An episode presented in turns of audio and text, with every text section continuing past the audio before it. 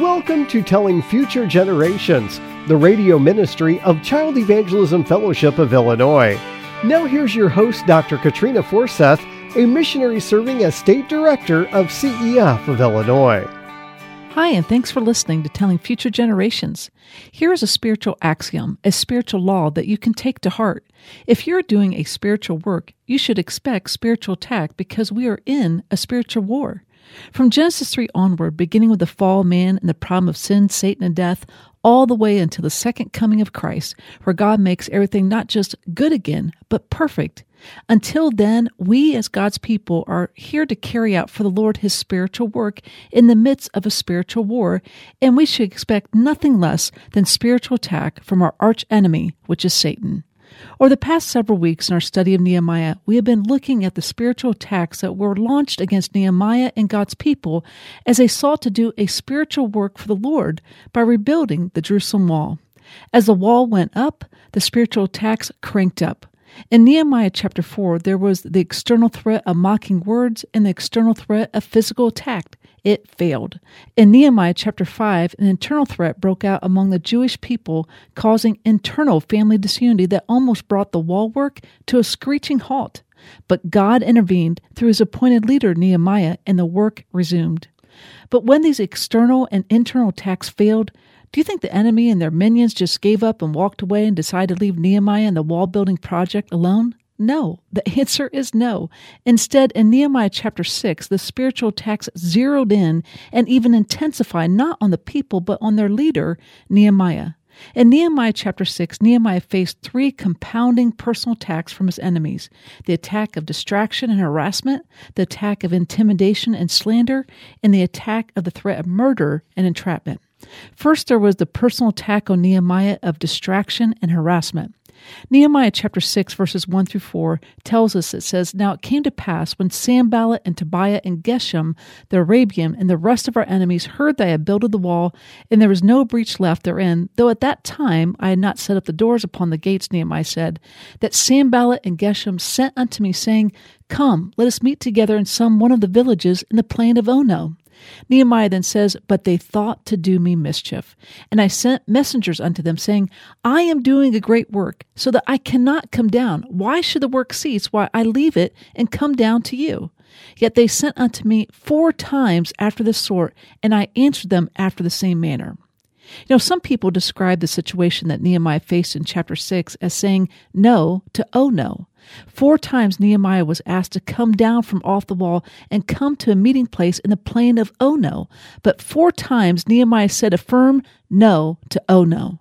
The personal attacks started out first just as a mere distraction, but then quickly ramped up and moved to harassment.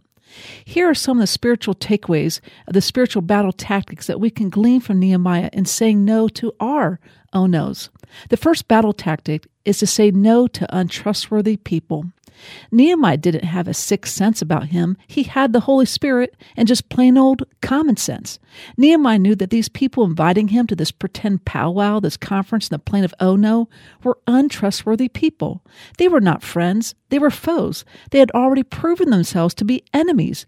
Nehemiah knew that these people were up to no good, no bueno, and sought only to do him mischief and harm. When you have a person who has already crossed the red line with you and they have already shown their cards that they are willing to do anything to stop you, to throw a wrench in your spiritual work, or even to seek you harm, do not trust them. It's that old adage, that old saying, don't trust them farther than you can throw them. With people who are untrustworthy people, it's not just okay to say no. You have a biblical right to say no. In fact, it is wisdom to say no. Say no to oh no to untrustworthy people. The second battle tactic is not only to say no to untrustworthy people, but also to say no to distractions. This includes saying no to anything that would distract you from your God given mission. That's why Nehemiah said to them in verse 3 I am doing a great work, so I cannot come down. Why should the work cease I leave it and come down to you? You know, that is a great answer. You know, whatever it is that God has called you and equipped you to do, you need to do it with all your heart and not be distracted by yourself or distracted by others. It doesn't matter if you're a wife, mother, husband, father, grandma, grandpa, or a volunteer serving in your church or serving on mission in the community. We all wear many hats.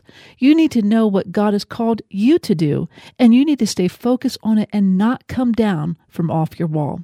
Don't let others sidetrack you or demand things of you that would cause you to get off point and what God has placed on your heart to do. This isn't about servanthood. This is about growing in our discernment between the good, better, and the best. And at the same time, learning to hold the line so we can say no to man and yes to God. We need to learn to say no to the distractions that arise from the land of oh no. The third battle tactic is not only to say no to untrustworthy people, to say no to distractions, but also to say no to harassment. The text tells us in Nehemiah chapter 6 that this ask to come to the plain of Ono didn't just occur one time, but four times. In other words, Nehemiah's pretend friends weren't taking no for an answer. This was no longer just a distraction here, this was harassment. Years ago, I learned a valuable lesson that I'm still learning today. Sometimes, when you're dealing with a persistent person that you cannot reason with, and the encounter then turns a corner from conversation to elevated argumentation bordering on harassment, the best thing that you can do is to say a polite but firm no and walk away. Remember, we are in a spiritual battle, and spiritual attacks come at us from all different sides, including from the ones that don't even look like to be a big deal at first. May the Lord give us, his people, discernment, as with Nehemiah, and teach us to say no to oh no. The second personal attack on Nehemiah was not only the attack of distraction and harassment, but also the personal attack of intimidation and slander. This second attack wasn't a new attack, but rather a pre planned attack dug out from the enemy's old playbook. Years ago, the same tactic had worked before to stop the temple building work by making up lies and writing letters to the Persian king. The enemy was now desperate, and they decided to resort to the open letter scheme using intimidation and slander by threatening Nehemiah to report him directly to the king. Nehemiah chapter 6, verses 5 through 7 tells the account. Then sent Sanballat his servant unto me in like manner the fifth time with an open letter in his hand, wherein was written, It is reported among the heathen and Geshem, he saith it, that thou and the Jews think to rebel, for which cause thou buildest the wall, that thou mayest be their king according to these words. And thou hast also appointed prophets to preach of thee at Jerusalem, saying, There is a king in Judah. And now it shall be reported to the king according to these words. Come now, therefore, and let us take counsel together. You know, this is nothing but a pack of lies. This was nothing less than an intimidation tactic to put Nehemiah and the people in Jerusalem in fear by slandering the good name and slandering the good work of Nehemiah and building the wall that he was doing not for himself, but for God. A few years ago, I was listening to a podcast by R.C. Sproul, one of my favorite Bible theologians, and he made the statement regarding the danger of slander. He said, Our salvation in Christ can never be taken from us but our testimony can. He went on to say that if you're in a situation where your testimony for the Lord is being questioned or tainted and there's no truth to it, you need to fight for it with all your might, to call out the falsehood and speak the truth because even though our salvation is secure, our testimony here on this earth is our platform for ministry. And that's exactly what Nehemiah did. He wasn't going to stand around or cower in a corner and be intimidated. Neither was he going to let these people slander his good name and slander his good work that he and the people were sought to do for the Lord. Nehemiah fought for it by doing two things. Number one, he called out the lies. Number two, he turned fear into faith by turning the situation over to the Lord in prayer. First, Nehemiah called out the lies. They had an open letter publicly, so Nehemiah had an open response publicly. In verse 8, Nehemiah said to them, There are no such things done as you say, but you feignest them out of your own heart. In other words, he was saying, You're just making this up out of your own head, out of your own mind. Second, Nehemiah turned fear into faith by turning the situation over to the Lord in prayer. In verse 9, Nehemiah says, For they all made us afraid, saying, Their hands shall be weakened from the work that it be not done. Then Nehemiah turned to the Lord and prayed, Now therefore, our God, strengthen my hands. You know, there are many times when fear stares down at us and even paralyzes us so we're unable to even think, work, or move. It is then, like Nehemiah, that we need to turn fear into faith and turn to the Lord and ask Him for help and to strengthen our hands to do His work. You know, there's another spiritual axiom, a spiritual law that we need to take to heart. Spiritual work and spiritual attack go together because we are in a spiritual war. That is true. But have you ever wondered why God allows spiritual attacks to happen to his people, especially when we're engaged in doing a spiritual work for the Lord?